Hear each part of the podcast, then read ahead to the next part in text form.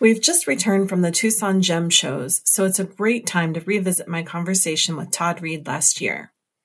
Todd calls Tucson a family reunion for the industry. As an emerging artist, it's where he found other people who appreciated his unconventional take on jewelry as a raw, personal, elegant art. Enjoy this episode with Todd Reed.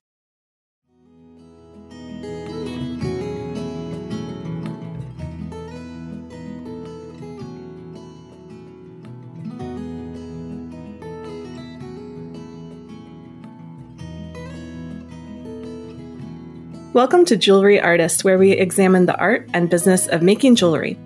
Join me for intriguing conversations with jewelry artists who will inform and inspire you. I'm Katie Hacker, your host.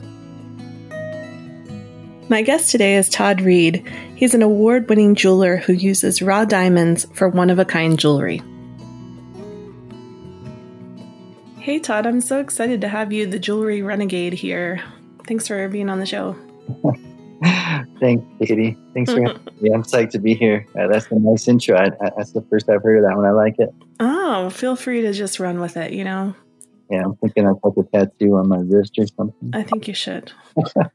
yeah. No, I I mean I read I read a lot about you and we've met before and I think um, a lot of people are familiar with your work already. So I'd like to hear about um, you know how why raw diamonds i think that's really what set you apart when you kind of burst onto the scene but is that what you think?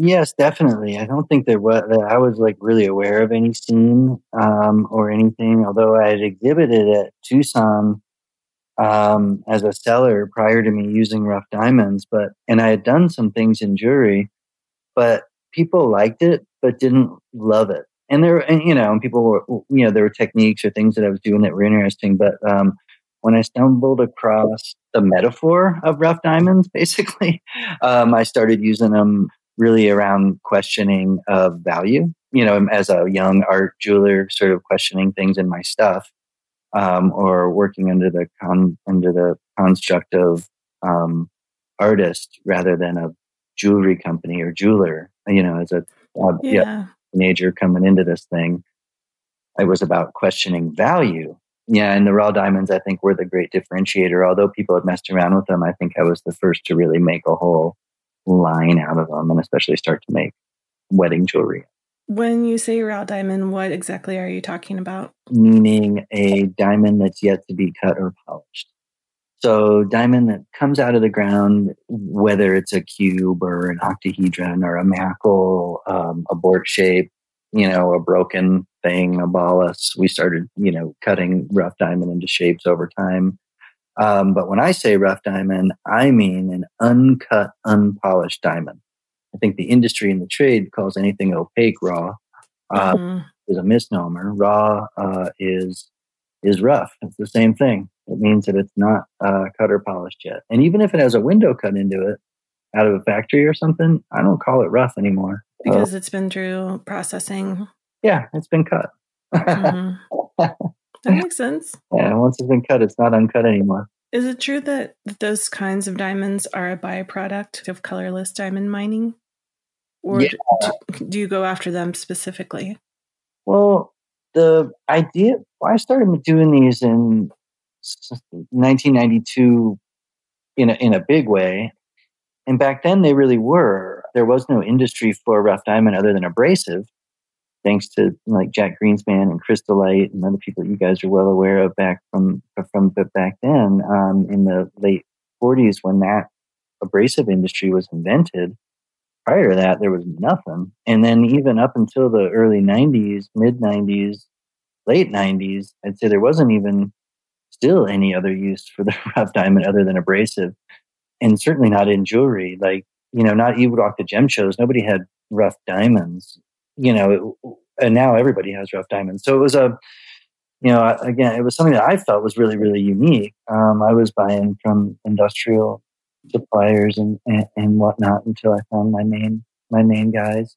But people had generally overlooked rough diamond as a, as a part of the fine jewelry industry. Um, that was that was the luck I had, or the foresight that I had, was to blend it in with the with the rest of fine jewelry. Yeah, I think a lot of people are drawn to diamonds because of the story, like you said. Mm-hmm. Um, but it is also obviously like this heirloom that people have all these associations of their own with. Yeah. And by mix kind of mixing that story of the heirloom jewelry with this raw material, I think that is really different. Mm-hmm.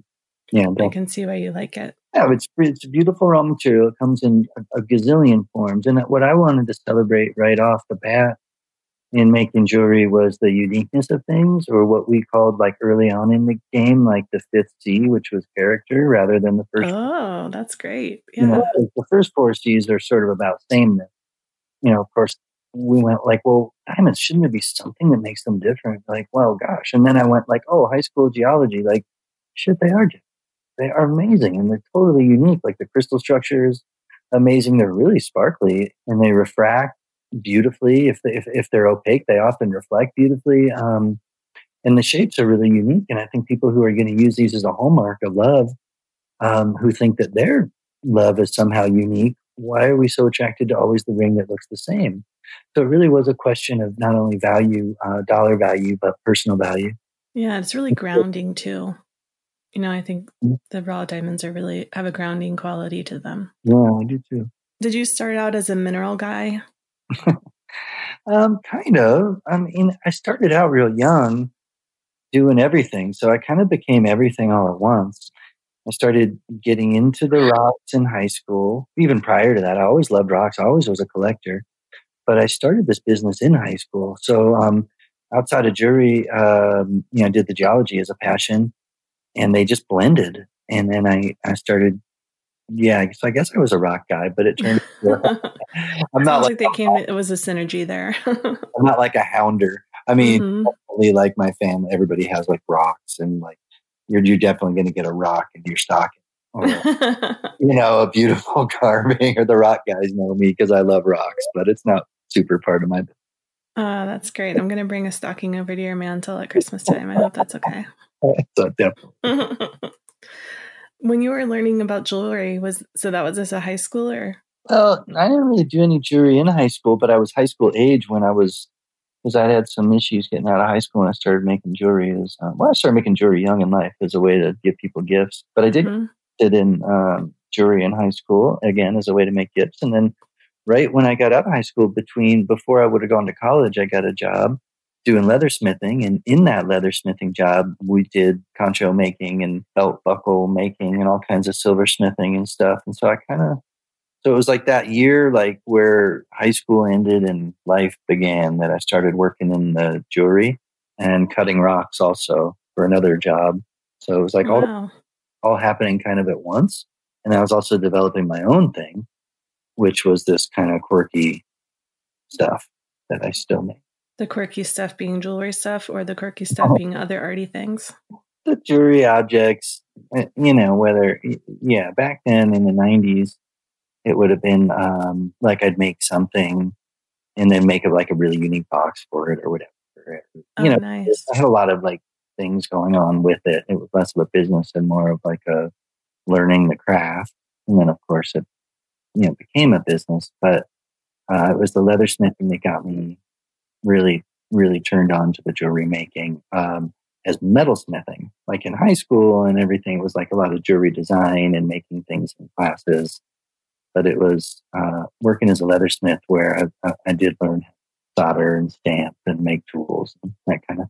What do you think that yourself back then would think now? It seems like you've had a huge trajectory, you know, from being kind of an apprentice and student to you have other people that you're teaching now and who oh. work with you and customers you work with and it seems like a the really great outcome you know from what, all those things that you learned.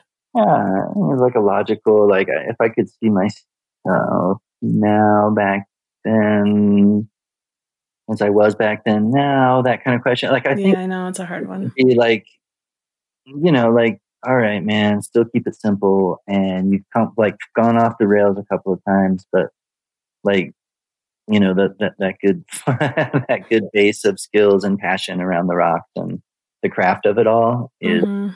keeping me, is keeping me, um, keeping me going usually. Yeah. I think that's bringing it all together.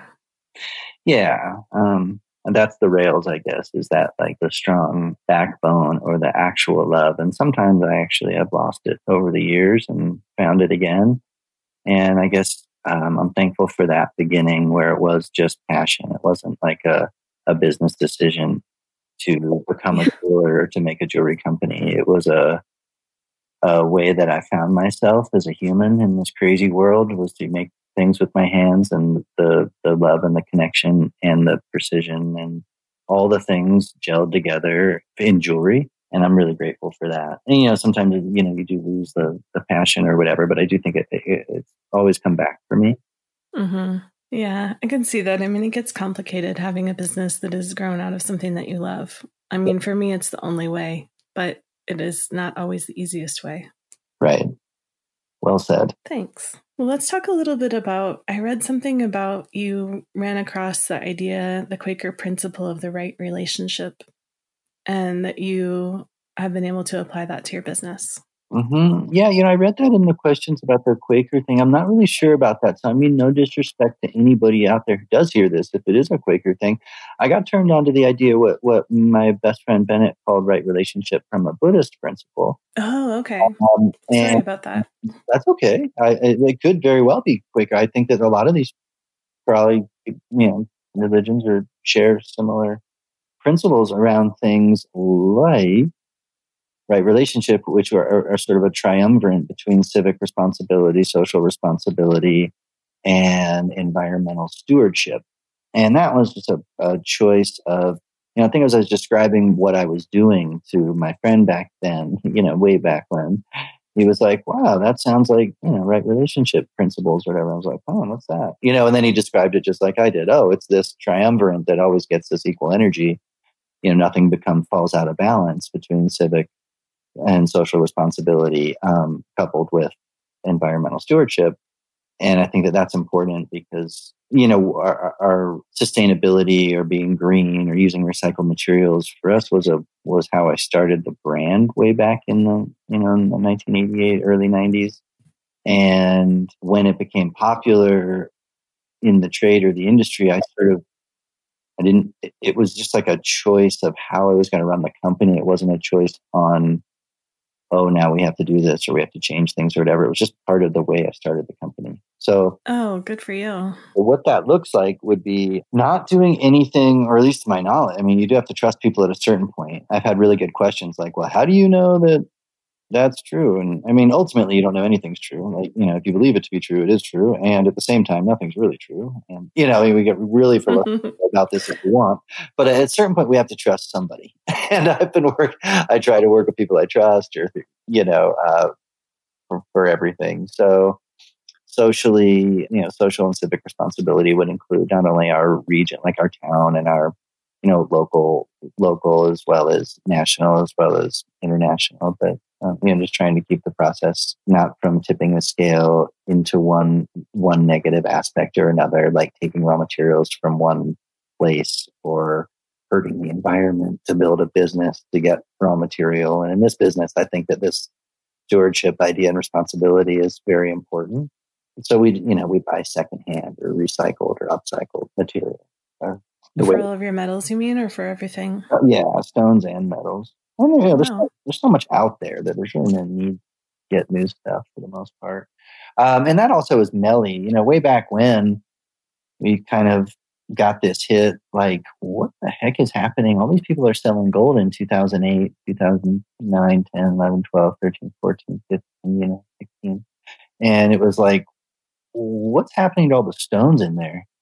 All the melee, you know, like oh I, yeah, everybody will give you like a what for your what in gold, but what happens to the other stuff? Um, so and, for people who are like exchange, doing a gold exchange kind of thing, going through their treasure, their treasures and yeah. exchanging them for cash. Right. When I sell my class ring, I get paid for the gold, but not the diamonds or the sapphires or whatever. Yeah. But we come to find out that those things have just been getting bagged up and stored under counters at these gold melting places. And you know, we started working with our diamond dealer to get us what we now what now is an industry standard called breakout. You know, so it's basically a recycled or an upcycled diamond. Um, we started doing this way back when, and it's really the same way we buy diamonds now. And I always argue that diamonds are diamonds. You know, carbon C4 is C4, and if it carries a grade for a reason, that's why we have this great system that we love. Um, the five C's. exactly. The four C's that matter in the pricing. Um, and then, so why not get upcycled, recycled diamonds that have been broke out of melts? Um, that makes sense. Yeah. How we buy melee and, you know, we have a little strategy for each kind of diamond that we buy. When you say we, are you working with a team?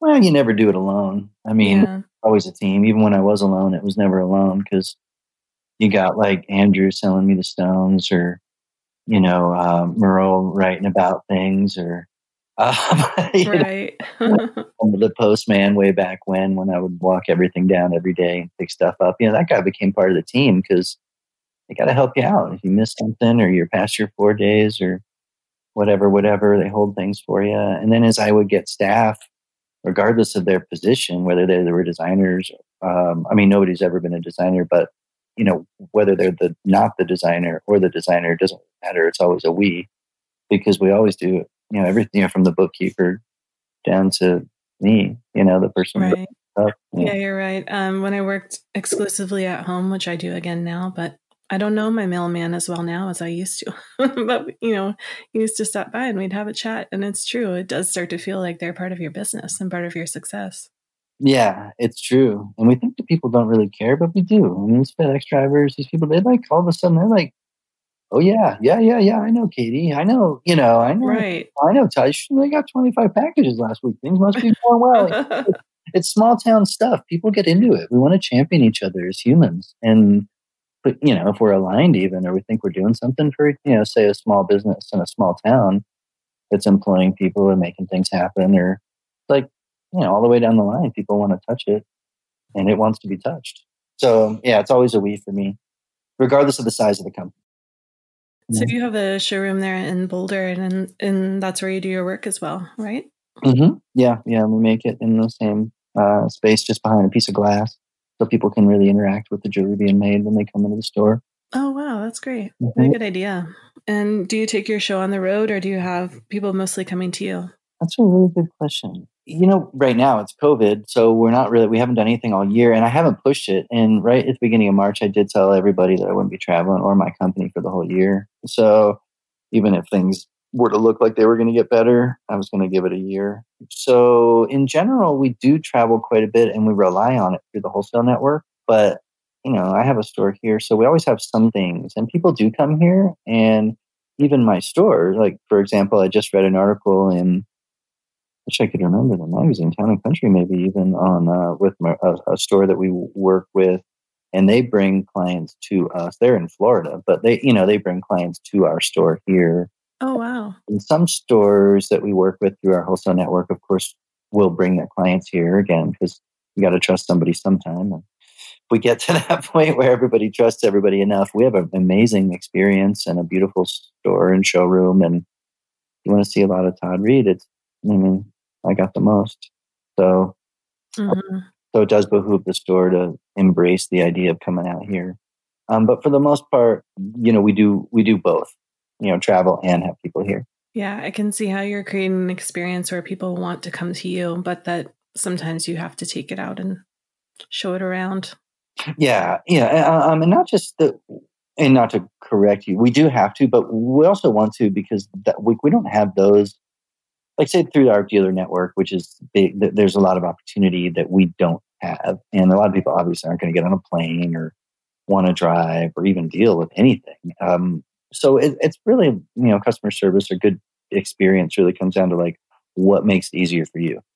I'll meet you anywhere. You know, yeah. it doesn't really matter to me.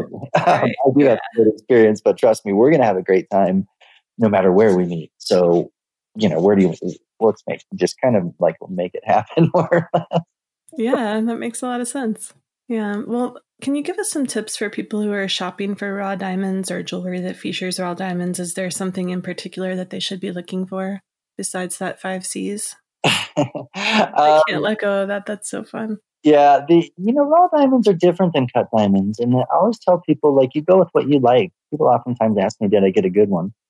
I go, "Well, I think it looks like a good one. If you feel like it's a good one, they're all uh, good ones. Yeah, they're all good ones. Mm-hmm. they, are all created equally. Um, you know, this is this is a game of um, passion and desire. This is not a game of needs. You know, this is like um, the crystals themselves um, are so drastically different. The colors, some people like myself are drawn to like really opaque things that have all kinds of weird angles and big things shooting off of them and weird stuff, you know, twin dodecahedrons and cornflowers and, um, you know, unique things because I'm looking at them all day long. At the beginning, the, the first thing I, I love the cube. I still think it's the most fascinating shape because of the geometry. I just loved how like the jewelry industry or the De Beerses or the whoever's, the Oppenheimers or whoever or the whoever said, you know, most perfect cut in the world. It could be, I don't know who said it, but you know, whatever. It sounds very true. It's like the most perfect cut in the world. And mm-hmm. like, yeah. And I was thinking like, yeah, TM. And I was thinking like, huh, that thing comes out of the ground. Like, I mean, it comes out as a perfect cube. Now I'm thinking architecturally, like we've been running around the world trying to duplicate this strength and the fortitude and these angles. Um, like even as a craftsman, you might go through a school and your whole test at the end might be to make a cube, and you likely fail. It's very challenging. So mm-hmm. your nature is making them perfectly, and then we're going and cutting them and calling them the perfect cut. So I thought it was fascinating. So I do think the cube is still the most interesting. Um, of course, translucent rough, like rough that would get cut, is always nice to grab something before it gets cut um, because you can't cut uncut it ever. So, um, you know, a beautiful, translucent, juicy octahedron or something I think is very special. I always look for perfect geometry. You know, like um, if it's a macle, let it be a let it be really triangular. Let it all the angles be be perfect. If it's a cube, make the angles be perfect. And if somebody's like, "Well, that's hard," it's like, "Well, yeah, that's that is hard. That's what makes it really special when you find one." Mm-hmm. Um, same with octahedrons. Make the faces be nice. If it's a ballas, make it be a perfect sphere. Um, I like that. I like that about about the, the rough diamond. Yeah, I hadn't really considered that that idea of geometry mm-hmm. and how that could really be what draws you in. Yeah. Do you feel like with the the metals um, that you're building around it or near it are reflective of that mathematical feeling? I don't know if that makes sense. Yeah, it does make sense. Um, one of the things that I've done that is unique again around rough diamonds is I, I actually work with the rough diamond. And I think that's what made my work somewhat successful is that, you know, we didn't try to make the rough diamond not a rough diamond. The rough diamond is a rough diamond. Um, meaning that if all the sides aren't exactly the same, like our bezels aren't always the same, or our mounting, you know, so our mounting is really right. stone. So that got us really fancy on undulating and weird thicknesses and thin and thick and tall and narrow and all angles, different angles, all throughout the whole stone, all the way around. But I think that's the cool part of working with the rough diamond. Again, if we were using only cut diamonds and we say had a 0.005 millimeter tolerance for our mountings or whatever, it was like almost be like we didn't need to be stone setters or goldsmiths. The stuff just fits. And I really like that handsy aspect of working with rough diamond. Yeah, I know what you mean. And I think from looking at your work, it feels like a very, you're layering a very, I don't know if you're going to like the word precise, but I feel like there's some, a lot of precision there, but it's to an organic shape. Mm-hmm. So the precision is, it kind of turns on its head the, the ideas we have about what precision should look like. Yep. And it's a real challenge, you know, try to make a, you know, a set of hinges on nothing that's straight that operates totally straight. And you go like, oh, yeah, there's a lot of stuff inside those that make them line up right. You know, because certainly the stone isn't level, but the, right. but the hinge has to end up level.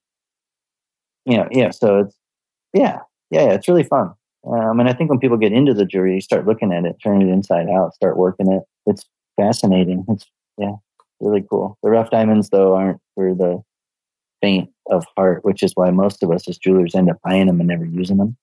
Oh, you have your little um, little stash, and that's all. Yeah, because it's a challenge, but um, I, I really mm-hmm. love stones. They're just they're fantastic, beautiful. If you weren't working with diamonds or aren't working with diamonds, what stones would you want to be working with?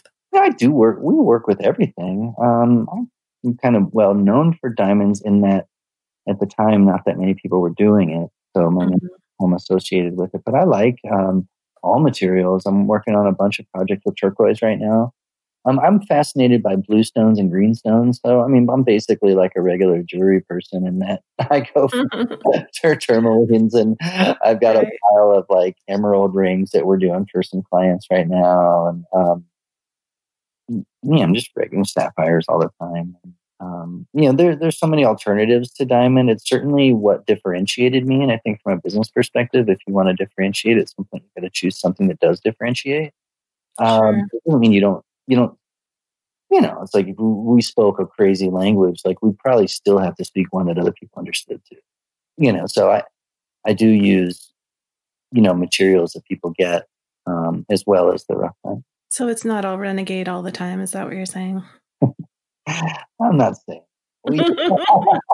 Uh, the way that we use even conventional materials is unique, but um, but, but I do try to make things that can get get something to somebody at the end of the day. so, so thicknesses and widths and sizes, and but I'll do. I mean, recently, like in talking to a client, for example, with the emerald, it was like, you know, for sure, emerald cut emeralds are amazing, but what if we can get like a straight cornered emerald for you in the same size, same quality. It's like, well, huh, well, why doesn't anybody do that? Well, it's like, well, it's dangerous. I mean, stuff to break on you. It's not that easy to set. Not that many people want to, you know, try to get those real super square corners on that kind of material. And, um, you know, but I think it's really unique. You know, if, if we could pull it off, one, if we could find it, we could set it. it doesn't right. break on our hand. Then, you know, haven't we pulled something fantastic off? That's really a unique, special piece. And we'll, of course, put it in a mounting that supports like this lifestyle the young couple. But um, I'm thankful that he wanted to try something unique. You know, we do a lot of regular emerald cut emerald. It's really nice to get like that little, that that straight one out there um, because the guy really did want to be unique. Yeah, and work with some to work with something different like that is makes it a little bit more fun, more a lot more challenging, I would imagine. Yeah, for them too. Yeah, is to like say like, do we want something that's a little bit off? Um, I always say like, we'll let us worry about the the, the how to part. We just want to work focus on the design with the client. And if somebody wants something really unique, but has a real traditional aesthetic like this, it's just a simple bezel on a band. Well, let's make it the cut then. Let's let's try to get it unique in the cut. Mm-hmm. I like what you said about, um, you know, that people's love for each other is unique, and so they should have something that reflects that unique quality and not same same. Mm-hmm. Do you have a favorite piece of jewelry that you've made? It's tough. No, I don't think so. You know, I really love them all, and I think I love them all. I'm all right. Like full disclosure about me is, and it is like I oftentimes will be like, "That's my favorite movie I've ever seen," you know, and I'll say that after every movie, or like if I watch a show or go to the theater, I'll be, like, "That's the best performance I've ever seen." So my shop if they would listen to this, which they probably wouldn't. Um, just just because whatever, not because of it. But no, I know they would, they would hear it. He always does that. He'll be like, "This is my favorite piece," and I will really sell it. We have a company, lots of company meetings and stuff, and I'll be like, "The favorite thing that we've ever made in 32 years is this piece," and it'll be whatever. It could be a, like a ball mark for a golf thing, or some like a, a, a some little thing, or some big thing um, I think the reality is I really love them all, and at any given moment, you know, something feels more special. Um, I, have had a few spe- like ultra special things that I've made over the years, but typically for family, family or friends.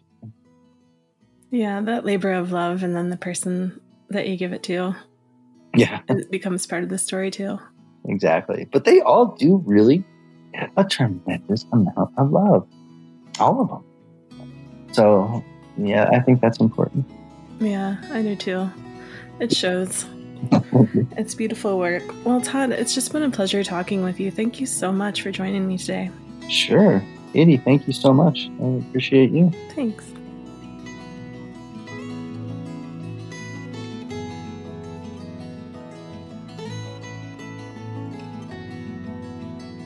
Thanks for listening. To see pictures, please check out our show notes, interweave.com slash jewelry dash artist dash podcast. Jewelry Artist is hosted and produced by me, Katie Hacker. We had help from Tamara Honaman and Merle White, a special thanks to the team at Lapidary Journal Jewelry Artist magazine. Jewelry Artist is an Interweave podcast and produced by Golden Peak Media. Our podcast producer is Matthew Talisfor. Tammy Jones is our web editor, and Jesse Rodriguez does our marketing. Our executive producer of podcasts is Jared Mayer.